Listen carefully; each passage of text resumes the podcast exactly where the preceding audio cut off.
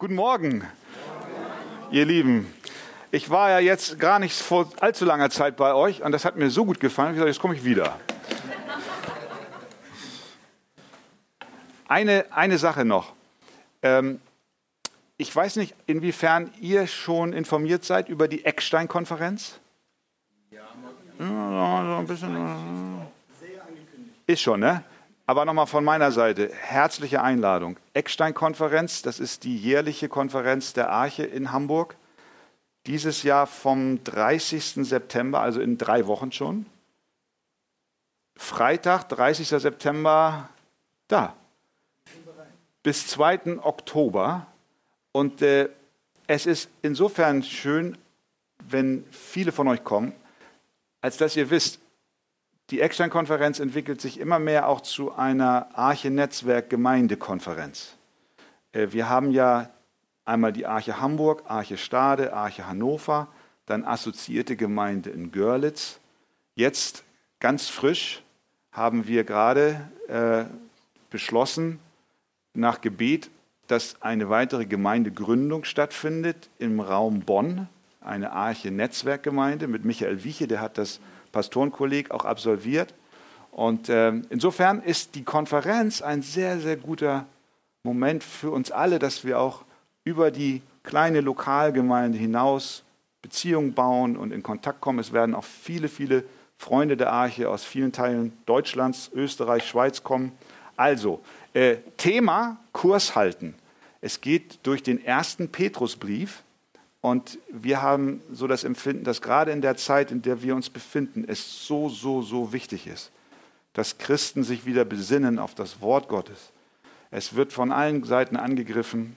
Die gesellschaftliche Wandlung, die sehen wir mit unseren eigenen Augen. Wir haben politische Herausforderungen, wir haben Kriege, wir haben Krisen auf der ganzen Welt. Inflation, ach, ihr wisst es ja alles.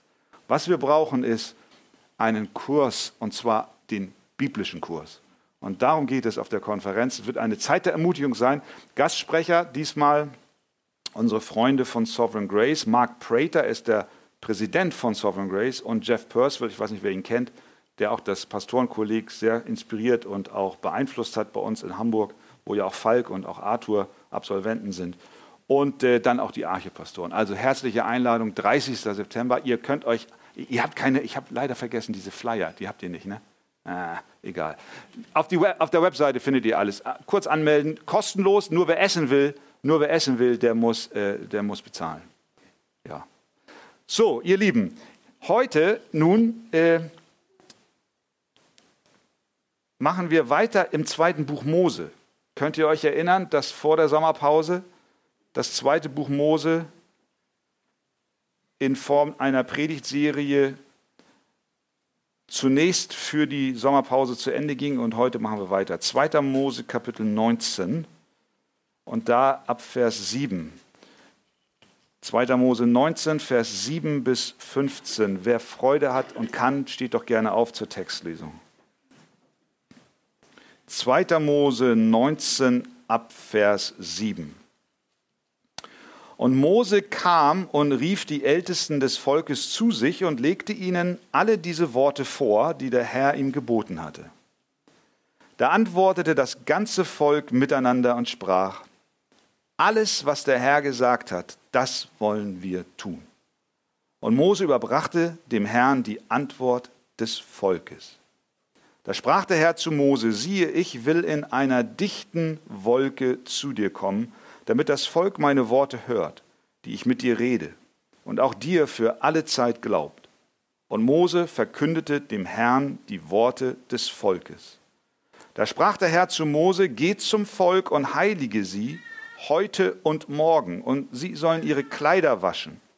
Und sie sollen bereit sein für den dritten Tag, denn am dritten Tag wird der Herr vor den Augen des ganzen Volkes herabsteigen auf den Berg Sinai und ziehe dem Volk eine Grenze ringsum und spricht zu ihnen, hütet euch davor, auf den Berg zu steigen und seinen Fuß anzurühren. Denn jeder, der den Berg anrührt, muss unbedingt sterben. Niemandes Hand soll ihn anrühren, sonst soll derjenige unbedingt gesteinigt oder erschossen werden. Es sei ein Tier oder ein Mensch, er soll nicht am Leben bleiben. Wenn aber das Horn anhaltend ertönt, dann sollen sie zum Berg kommen. Da stieg Mose vom Berg herab zum Volk und heiligte das Volk, und sie wuschen ihre Kleider. Und er sprach zum Volk, seid bereit für den dritten Tag. Keiner nahe sich seiner Frau. Amen. Nehmt gerne Platz. Okay, wo sind wir hier? Das ist also drei Monate nach dem Auszug Israels aus Ägypten. Gott hatte sie geführt und auch ihre Feinde besiegt durch das Rote Meer hindurch. Und nun waren sie auf der Sinai-Halbinsel und kamen an den Berg Sinai. Das war ein Höhepunkt auf ihrer Reise nach Kanaan, denn dort am Berg war Gott dabei, mit ihnen einen Bund zu schließen. Von diesem einschneidenden Moment, den wir hier jetzt sehen, wie Gott dieses Volk vorbereitet auf diesen Bundesschluss an dem heiligen Berg Sinai oder Horeb. Davon berichtet dieser gelesene Text und er macht uns, ich gehe gleich rein, drei Punkte klar. Deutlich. Erstens, Gott nähert sich. Zweitens, Gottes Nähe ist gefährlich. Und drittens, ein Mittler ist notwendig. Ganz einfach. Erstens, Gott nähert sich. Das ist erstmal eine starke Botschaft. Der ewige Gott, der heilige Gott entschließt sich, seinem Volk zu nahen. Das wurde ja schon, wenn ihr euch erinnert, in den ersten Versen des 19. Kapitels deutlich. Denn als sie dort ankam am Berg, ging Mose ja schon das erste Mal alleine herauf und dort redete Gott mit Mose und hat unter anderem zu ihm gesagt in Vers 4, wenn ihr eure Bibeln aufgeschlagen habt, guckt gerne rein. Da sagt er, ich habe euch, der letzte Halbsatz, ich habe euch zu mir gebracht. Das Ziel der Erlösung aus Ägypten war natürlich einerseits, sie zu befreien von der bösen Macht des Pharaos und sie aus der Gefangenschaft herauszuführen. Aber Gott, auch im übertragenen Sinn mit deinem geistlichen Leben, rettet dich und mich nicht allein nur von der Knechtschaft der Sünde, um uns dann in ein Vakuum zu führen, sondern er erlöst uns, um uns zu sich zu führen es ist, als wenn Gott an dieser Stelle Mose erklärt, weißt du, warum ich euch eigentlich da rausgeführt habe? Warum ich eigentlich dieses große Wunder der Befreiung getan habe? Um euch zu mir zu bringen. Sehen wir diese Nähe, diese persönliche Bereitschaft und Beziehung, die Gott mit seinen Kindern haben will? Was für ein, was für ein Geschenk. Und dass Gott diese Nähe so wichtig ist, macht nicht nur der Ausdruck deutlich, ich habe euch zu mir gebracht, sondern in demselben Vers 4, auf Adlers Flügeln habe ich euch getragen. Ich bin der starke Adler und ihr seid auf meinen Flügeln sicher. So eine Nähe, wie das so bildlich ausgedrückt wird. Ganz fantastisch. Oder in Vers 5 sagt er dann, Ihr sollt vor allen Völkern mein besonderes Eigentum sein. Alles Ausdruck von dem Herzen Gottes. Er möchte Nähe und er möchte, dass wir ihm nahe sind. Diese, diese Nähe Gottes ist eine tröstende Botschaft, auch für dich. Hi, in einer Welt voller Turbulenzen, wir haben es eben schon angerissen, und auch in deinem persönlichen Leben, die, die, die Kämpfe, die du kämpfst, die Enttäuschungen, die du erlebst, wie, wie balsam auf der Seele ist es zu wissen, da ist ein ewiger Gott, der sagt zu dir, komm mein Kind, in meine Arme. Bei mir bist du geborgen. Halleluja. Das ist tröstend. Und mit dieser Meldung kam Mose nun, nachdem er oben war, nach Ankunft des Volkes, kam er nun von dem Berg, und wir müssen wissen, das ist ein hoher Berg, das ist nicht äh, hier Blankenese, hier nur der Hügel, sondern das ist ein paar tausend Meter hoch. Mit dieser Botschaft kam Mose jetzt herab zum Volk. Und das ist jetzt ab Vers 7, wo wir eben unseren Predigtext gelesen haben. Vers 7, und Mose kam und rief die Ältesten des Volkes zu sich und legte ihnen alle diese Worte vor, die der Herr ihm geboten hatte. Da antwortete das ganze Volk miteinander und sprach, alles, was der Herr gesagt hat, das wollen wir tun. Damit drückten sie aus, wir wollen den Bund, den Gott dabei ist, mit uns zu schließen, wir wollen ihn eingehen. Wir wollen ihn halten. Sie waren nicht nur mit der Nähe Gottes einverstanden, sondern Gott hatte auch Forderungen in den ersten sechs Versen an sie gestellt, nämlich, dass sie seiner Stimme Gehör schenken sollen, dass sie seinen Bund bewahren sollen und dass sie ein heiliges Volk sein sollen. Vers 5. Wenn ihr nun wirklich meiner Stimme Gehör schenken und gehorchen werdet und meinen Bund bewahrt. Mit anderen Worten, Gott streckte seine Hand zu ihnen aus. Er sagte ihnen, was sie erwarten wird, nämlich die Nähe und der Segen Gottes. Und er sagte ihnen aber auch, was er erwartet. Und sie bekräftigten dies mit ihrer Zustimmung. Jawohl, alles, was der Herr gesagt hat, das wollen wir tun. Was macht Mose? Er nimmt diese Botschaft und läuft wieder hoch. Wieder zu Gott. Der war ziemlich in Action hier in Kapitel 19. Das musst du mal sehen. Er lief hoch und runter, hoch und dann wieder runter. Mal gucken, ob er nochmal hochläuft. Aber das ist so. Er, er läuft also hoch und runter. Gott streckte ihnen seine Hand aus und sagte, was sie erwartet. Mose ging wieder hinauf und überbrachte die Antwort des Volkes. Und was macht Gott jetzt? Da sprach, Vers 9, der Herr zu Mose und er kündigt an, jetzt komme ich. Ich besuche euch. Ich will, sagt er, in einer dichten Wolke zu dir kommen, damit das Volk meine Worte hört, die ich mit dir rede, und auch dir für alle Zeit glaubt. Und Mose verkündigte dem Herrn die Worte des Volkes. Das heißt, Gott jetzt geht noch einen Schritt weiter. Er will die Beziehung noch vertiefen, die er mit ihnen hat. Und er sagt, ich komme jetzt zu dir, Mose, so dass das Volk das mitbekommt. Und auf zweierlei Weise näherte sich Gott jetzt dem Volk. Einmal ist er hörbar für sie. Vers 9. Ich will in einer dichten Wolke zu dir kommen, damit das Volk meine Worte hört.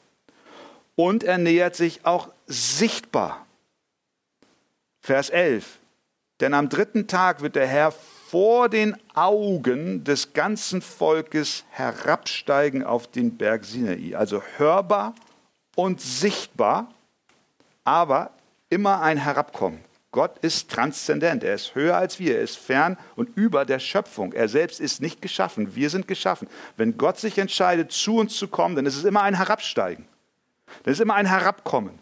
Ich steige auf, ich komme herab zu euch. Ich will vor den Augen des ganzen Volkes herabsteigen. Und so ist das mit unserem Gott.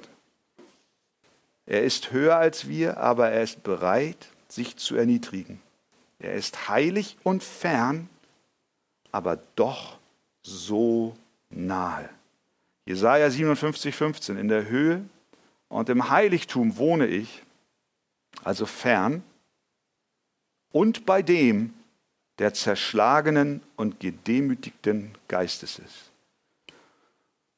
Und wir wissen, der Höhepunkt seiner, seines Näherns ist in seinem Sohn Jesus Christus. Wie heißt Jesus auch? Immanuel.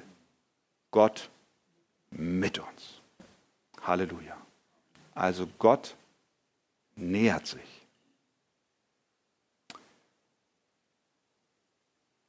Aber dann zweitens sehen wir hier auch, dass Gottes Nähe gefährlich ist.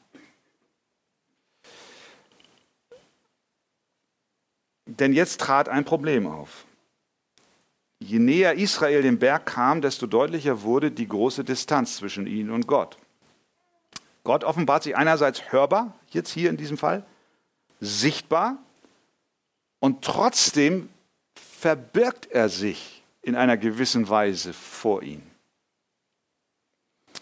Ähm, wir können auch sagen, er hält sie auf Abstand. Nähe, ja, aber irgendwie doch Distanz. Merken wir das, wenn wir das lesen? Die Distanz drückt sich durch zweierlei Dinge aus. Einmal durch die Wolke. Da sprach der Herr, Vers 9, siehe, ich will in einer dichten Wolke zu dir kommen. Eine Wolke verschleiert. Eine Wolke lässt nicht durchblicken. Wer mal Flugzeug geflogen ist und durch die Wolken fliegt, der weiß, da kannst du nicht weit gucken. Da siehst du nicht wirklich. Da bin ich immer froh, dass es technische Geräte gibt, weil der Pilot sieht genauso wenig wie du. das ist ja fast beängstigend. Du siehst nichts. Eine Wolke verbirgt, eine Wolke verschleiert. Gott hat sich oft mit einer Wolke umgeben, wenn er zu seinen Kindern kam. Das ist hier nicht das erste Mal. Psalm 97, 2, hör mal, wie, wie Gott hier spricht. Wolken und Dunkel sind um ihn her. Ich sag, komisch, ne? Eben haben wir doch noch gesagt, er will uns nahe sein. Und jetzt auf einmal, mh, hm, das hört sich so fern an. Jesaja 6, Vers 4, die ähm, Offenbarung, die Vision, die Jesaja hatte. Das Haus, das ist der Tempel, wurde mit Rauch erfüllt. Nebel. Kannst nicht sehen. Jesus bei seiner Verklärung, da überschattete sie eine lichte, eine helle Wolke. Und siehe, eine Stimme aus der Wolke sprach. Gott sprach aus der Wolke. Gott umgibt sich also mit einer Wolke. Die Wolken, die Gottes Gegenwart umgeben, haben eine Bedeutung, glaube ich. Einmal zeigen sie seine Herrlichkeit und gleichermaßen verbergen sie seine göttliche Herrlichkeit. Weil er eben anders ist als wir, weil er nicht Teil der Schöpfung ist und daher getrennt von uns, er ist losgelöst von uns und existiert unabhängig von uns. Jesaja sagt für wahr, du bist ein Gott, der sich verborgen hält, du Gott Israels, du Erretter. Gott hält sich nicht nur in der Wolke verborgen, sondern auch hält er Israel auf Abstand durch Zutrittsverbot. Äh, er untersagte ihnen, den Berg zu berühren. Das ist noch, noch komischer, oder? Eben, eben doch noch hat er doch noch gesagt, ich will, dass ihr bei mir seid. Jetzt komme ich herab zu euch, aber bleibt bloß weg. Ist äh, fast ein Paradox. Zutrittsverbot, Vers 12. Und zieh dem Volk eine Grenze ringsum und spricht zu ihnen, hütet euch davor, auf den Berg zu steigen und seinen Fuß anzurühren. Es ist, als wenn er ihm sagt, weißt du Mose, hier hast du mal so richtig ein paar Kilometer Polizeiabsperrband, Flatterband. Und dann haust du solche Flöcke rein und dann ziehst du so ein Riesenband einmal rum. Kannst du so bildlich vorstellen. Ne? So, so, so rot-weiß gestreift, Polizei, Zutritt verboten. Berührt den Berg nicht. Jeder, der den Berg berührt, sei es Mensch oder Tier, muss sterben. Muss sterben. Solange, bis ein Zeichen ertönt. Warum? Das ist ja jetzt die Frage. Warum hält Gott hier sein Volk auf Abstand, obwohl er sie doch zu ihm bringen wollte.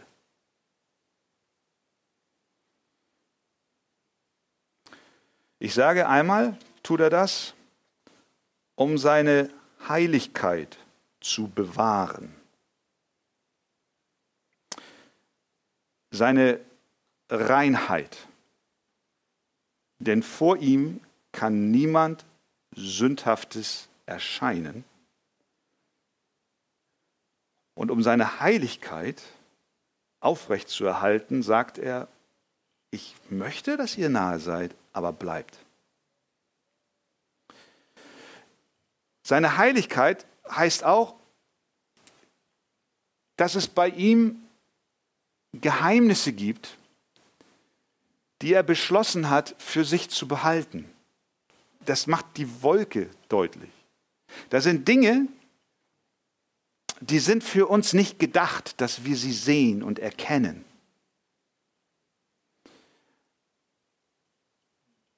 Timotheus schreibt, Paulus schreibt an Timotheus, der König der Könige und der Herr der Herrschenden, der allein Unsterblichkeit hat, der in einem unzugänglichen Licht wohnt, den kein Mensch gesehen hat noch sehen kann. Ihm sei Ehre und ewige Macht. Amen, schreibt er. Unser Gott wohnt in einem unzugänglichen Licht. Ich weiß, wir würden gerne alle Details über Gott wissen. Der Mensch ist neugierig. Das ist ja auch gut.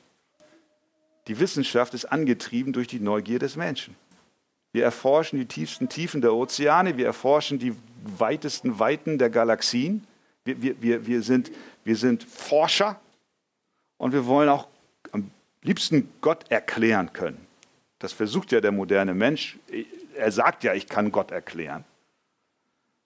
Das ist unser, unser Bestreben. Wir würden gerne alle Details über ihn, auch über das Leben kennen. Wir würden auch gerne Antworten auf alle Fragen haben und die Geheimnisse der Gottheit durchdringen. Aber es gibt Dinge, die wir nicht wissen sollen. Es gibt Dinge, die wir nicht wissen sollen. Ich sage nicht, dass es falsch ist, Gott kennen zu wollen. Nein, das ist gut, wenn wir Gott kennen wollen. Deswegen lesen wir sein Wort und vertrauen darauf, dass wir in der Offenbarung seiner selbst, in seinem Wort mehr von ihm erfahren.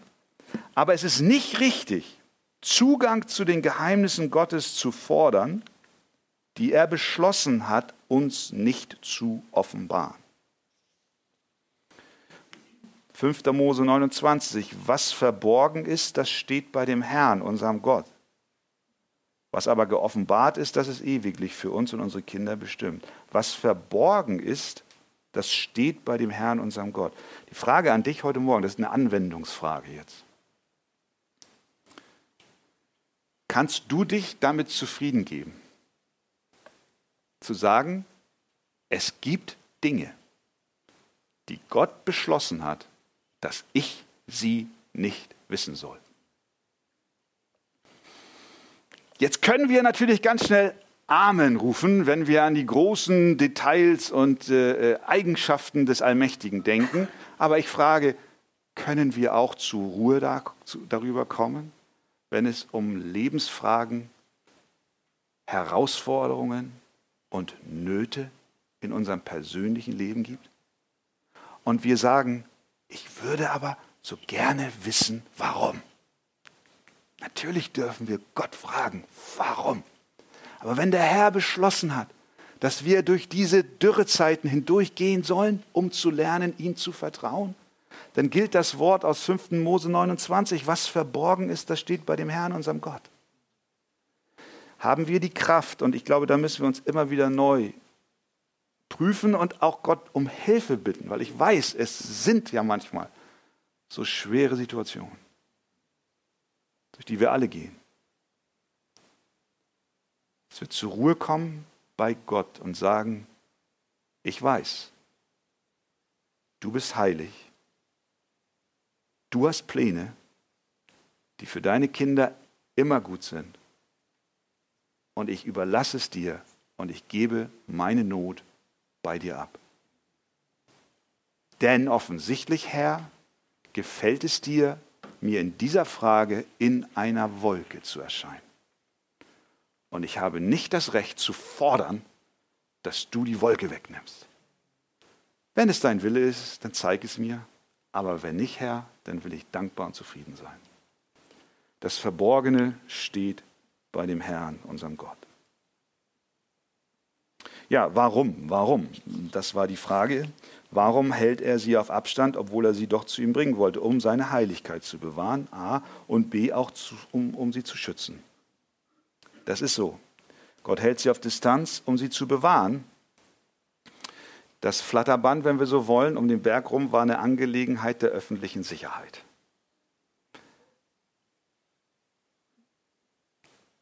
Gott ist so vollkommen und über alle Maßen heilig, dass es nicht sicher ist, in seine Gegenwart zu kommen. Deswegen lautet die Überschrift der Predigt, Gottes Nähe ist gefährlich. In dieser Weise ja. Immer wieder sind Sünder in der Gegenwart des heiligen Gottes getötet worden. Die Söhne Aarons, Nadab und Abihu, die haben fremdes Feuer zum Altar gebracht und Gott hat sie vertilgt. Ussa hat die Lade angefasst die heilige Bundeslade. Gott hat ihn vertilgt.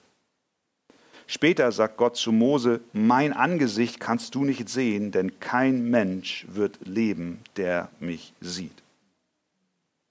Als Gott Israel also hier am Berg zu sich selbst brachte, hielt er sie dennoch auf Abstand, um sie vor dem Tod zu bewahren. Das ist ganz einfach, um sie vor dem Tod zu bewahren.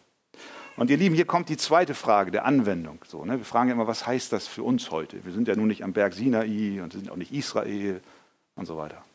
Und doch hat dieser Text auch eine Botschaft für uns. Denn auch wir stehen in der heiligen Gegenwart Gottes.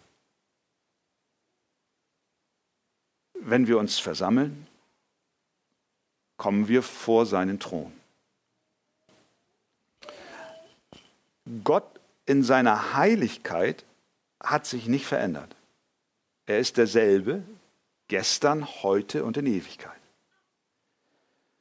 Zugleich aber, und das ist das Dilemma, in dem wir sind, leben wir in einer Zeit, in der auch die Christenheit häufig Gott auf ein Kumpelniveau reduziert hat. So, so, das ist der Faddi, es ist sehr, sehr, sehr, sehr salopp geworden teilweise.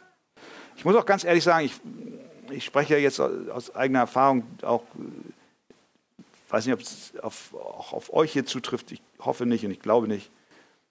Aber wenn ich manchmal auch so mitbekomme, wie Christen mit der dritten Person der Gottheit, dem Heiligen Geist, umgehen, dann denke ich manchmal, besonders vor dem Hintergrund dieses Ereignisses hier am Berg, Sinai. Heiliger Geist heißt es dann, ich gestatte dir, dies oder das zu tun.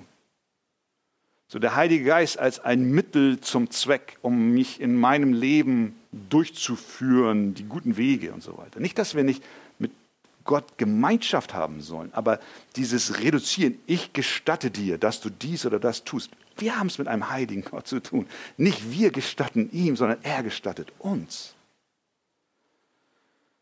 Er ist heute genauso heilig wie damals. Deswegen sagt auch das Neue Testament im Hebräerbrief, dass wir Gott auf wohlgefällige Weise dienen mit Scheu und Ehrfurcht. Denn unser Gott ist ein verzehrendes Feuer. Das ist auch wahr. Nun war da also das Dilemma. Einerseits sagt Gott, kommt nahe, andererseits heilig. Was konnten sie tun? Nun, Mose sollte ihnen eine Botschaft überbringen.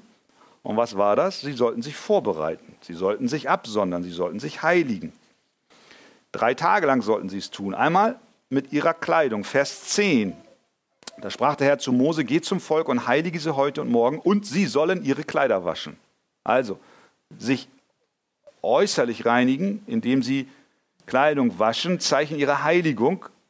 Kleidung als äußerliches Symbol der inneren geistlichen Haltung. Das zeigt auch uns, dass wir eine Notwendigkeit der inneren Reinigung haben und Sie sollten sich insofern vorbereiten. Aber nicht nur durch die Kleidung, sondern auch B, durch sexuelle Enthaltsamkeit. Vers 15. Keiner nahe sich seiner Frau. Nicht, weil Sexualität, körperliche Intimität im Schutzraum der Ehe von Mann und Frau schlecht ist, sondern als Ausdruck eines Fastens, eines sich Absonderns, eines Verzichtes. Wir werden uns jetzt vorbereiten. Der heilige Gott begegnet uns in einer Wolke. Wir werden seine Stimme hören und wir sollen uns vorbereiten. Wir sollen uns waschen und wir sollen uns fernhalten von sexueller Aktivität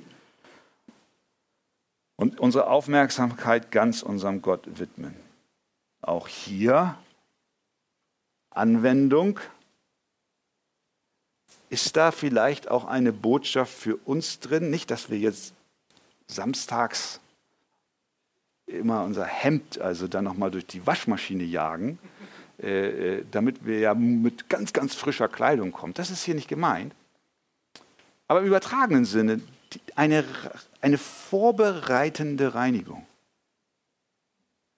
Und das geht ja nicht erst am Samstagabend los, sondern es geht schon, wenn wir hier Amen sagen und nach Hause gehen. Da geht schon die Vorbereitung los für die nächste Woche Sonntag 10 Uhr. Ja? Ich glaube, wenn wir das auch so verinnerlichen. Herr, ich, ich möchte auch in der Woche in Reinheit mit dir leben. Ich möchte mich auch ganz bewusst vorbereiten auf den Sonntag, indem ich zum Beispiel für, für Arthur bete, wenn er predigt, oder für Falk bete, wenn er predigt.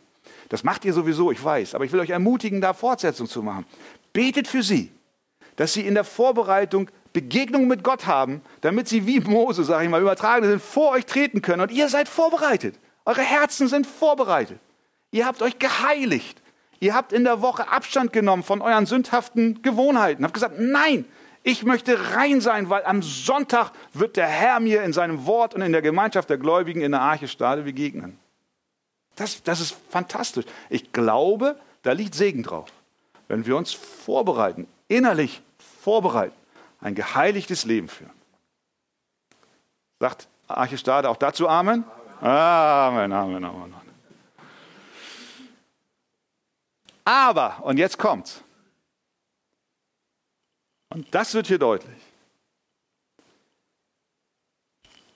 Das Problem ist, Israel damals und auch wir können uns niemals so heilig und rein machen, wie es vor Gott notwendig ist. Das ist der Punkt. Heißt nicht, dass wir es nicht so tun sollen.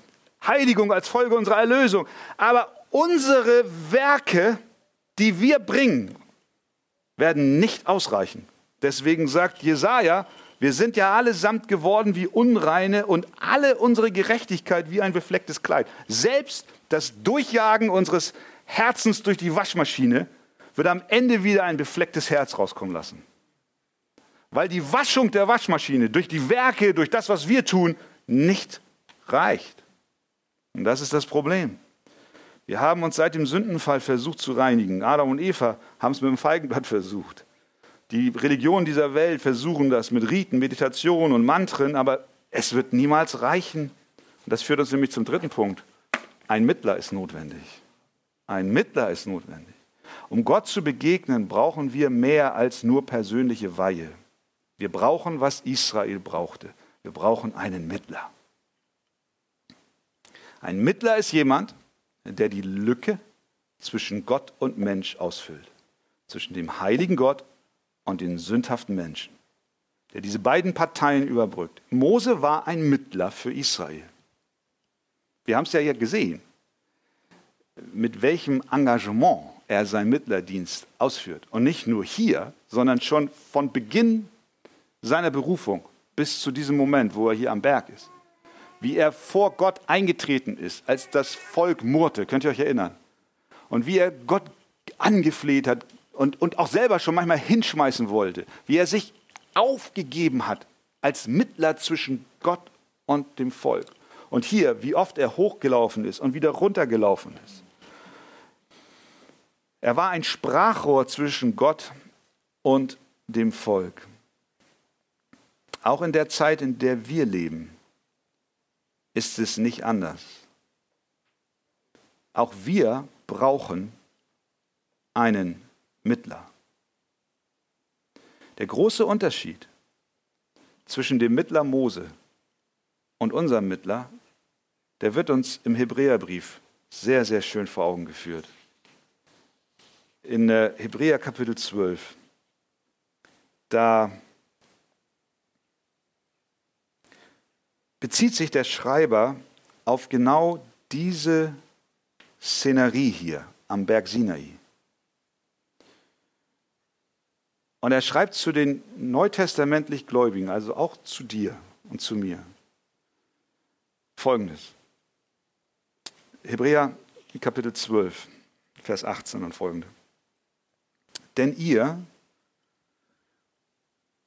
Gläubigen, seid nicht zu dem Berg gekommen, den man anrühren konnte, und zu dem glühenden Feuer, noch zu dem Dunkel der Finsternis und dem Gewittersturm, noch zu dem Klang der Posaune und dem Donnerschall der Worte, bei dem die Zuhörer baten, dass das Wort nicht weiter zu ihnen geredet werde.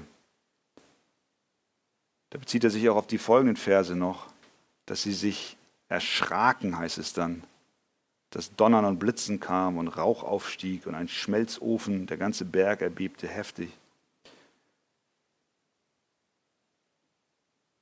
Denn sie ertrugen nicht, der Hebräerbrief weiter, was befohlen war. Und wenn ein Tier den Berg berührt, soll es gesteinigt oder mit einem Pfeil erschossen werden. Und so schrecklich war die Erscheinung, dass Mose sprach, ich bin erschrocken und zittere. Das ist die Beschreibung des Berges Sinai. Und dann stellt er den Kontrast auf zwischen diesem Berg Sinai und dem Berg Zion. Vers 22, sondern ihr seid gekommen zu dem Berg Zion und zu der Stadt des lebendigen Gottes, dem himmlischen Jerusalem und zu Zehntausenden von Engeln, zu der Festversammlung und zu der Gemeinde der Erstgeborenen, die im Himmel angeschrieben sind, und zu Gott, dem Richter über alle, und zu den Geistern der vollendeten Gerechten. Der Berg, zu dem wir kommen, ist jetzt nicht mehr der Berg Sinai mit dem Flatterband und dem Zutritt verboten Schild, sondern wir sind jetzt gekommen zu dem Berg Zion, den der Hebräerbrief hier mit diesen Worten beschreibt, eine Versammlung von Zehntausenden von Engeln auch Ausdruck, dass Gott in seinem Wesen sich nicht verändert hat. Zehntausende heilige Engel umgeben ihn. Aber hier ist plötzlich die Rede von einer Festversammlung. Sehen wir das? Äh, die Gemeinde der Erstgeborenen, die im Himmel angeschrieben ist, zu Gott und hier wieder dem Richter über allem. Gott hat sich nicht geändert. Er ist immer noch, auch im Neuen Testament, der Richter über allem aber ihr seid gekommen zu dem Berg Zion. Das heißt, die Szenerie, auch am Berg Zion, die Gegenwart Gottes im Heute, ist, ist auch nicht salopp und lapidar und hey, lass mal hingehen und Kumpel und so. Nein, da ist eine Festversammlung, da ist ein Engel, da ist der heilige Gott, da ist der Richter über allem. Was war anders? Was ist anders zwischen dem Berg Sinai, wo Israel damals Gott begegnen sollte, und dem Berg Zion, wo wir heute Gott begegnen? Was ist der Unterschied? Ist der Unterschied der, dass Gott weniger heilig ist? Nein. Ist es der Unterschied, dass wir heute besser sind als die Israeliten damals, weil wir ja fortschrittlich sind und wir ja nicht so viele Sünden haben wie sie da? Nein. Der Mensch ist derselbe. Technischer Fortschritt hat die moralische Schuld nicht weg beseitigen können. Mensch ist Sünder, Gott ist heilig. Berg Sinai, alle zittern, Abstand verboten, äh, Zutritt verboten. Aber ihr seid gekommen zum Berg Zion, zur himmlischen Versammlung. Was ist der Unterschied? Der Unterschied liegt allein hier, Vers 24. Und geht's weiter zu Jesus, dem Mittler des neuen Bundes und zu dem Blut der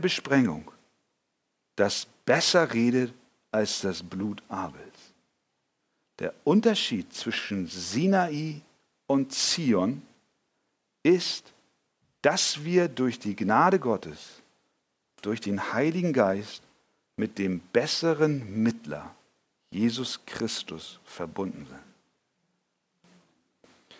Der Mittler, unser Mittler, ist nicht länger in Anführungszeichen nur ein frommer, engagierter und gut meinender Mose. Mose konnte vermitteln und er hat das wunderbar gemacht. Er war von Gott eingesetzt als Prophet. Aber eins konnte Mose nicht. Er konnte nicht die Sünden Israels vergeben.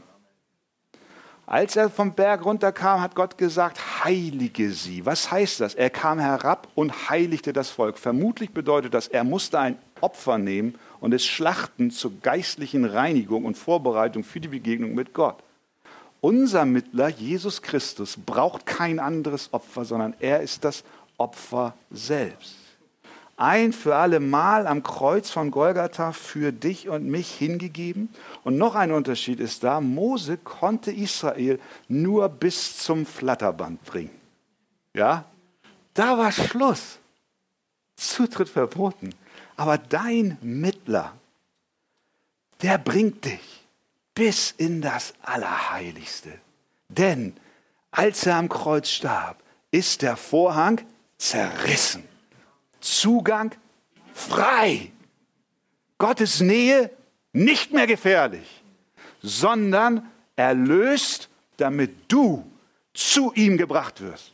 Auf Adlersflügeln, durch dein Leben hindurch, durch die Schwierigkeiten hindurch, wissend, ich habe einen Mittler, Christus, der für mich gestorben ist, der mir den Zugang zum Vater bereitet hat. Also, Frage an dich, ja, Frage an dich. Hast du diesen Mittler? Hast du ihn? Kannst du nur allein beantworten. Bist du durch den Glauben an Jesus in der Gemeinschaft mit Gott? Der Bibeltext erinnert uns, es ist eine ernste Sache, mit dem lebendigen Gott in Gemeinschaft zu treten. Wir können es nicht auf leichtfertige Art und Weise, wir können es nicht für selbstverständlich nehmen. Nicht unsere Herkunft, nicht unser Ausweis, nicht unsere Taufe, gibt uns den Zugang, sondern nur das vergossene Blut Jesu Christi, unserem Mittler. Nur wer ihm vertraut, sein Leben ihm gibt, wird Gemeinschaft mit Gott haben. Nicht nur hier, sondern in Ewigkeit. Gott schenke es uns. Amen. Herr, wir danken dir für deine Heiligkeit und für das, was du uns in deinem Wort offenbarst. Du lässt dich herab, du offenbarst dich uns. Wir könnten dich nicht sehen und hören, wenn du nicht entschieden hättest zu kommen. Und der Höhepunkt deines Kommens ist in dem Senden deines Sohnes, unserem Mittler. Wir preisen dich, Jesus, dass du diesen Dienst angenommen hast und ihn auch vollzogen hast. Und dass du alle, die an dich glauben, mitnimmst zum Herzen des Vaters. Herr, nimm uns mit in die Nähe Gottes. Amen.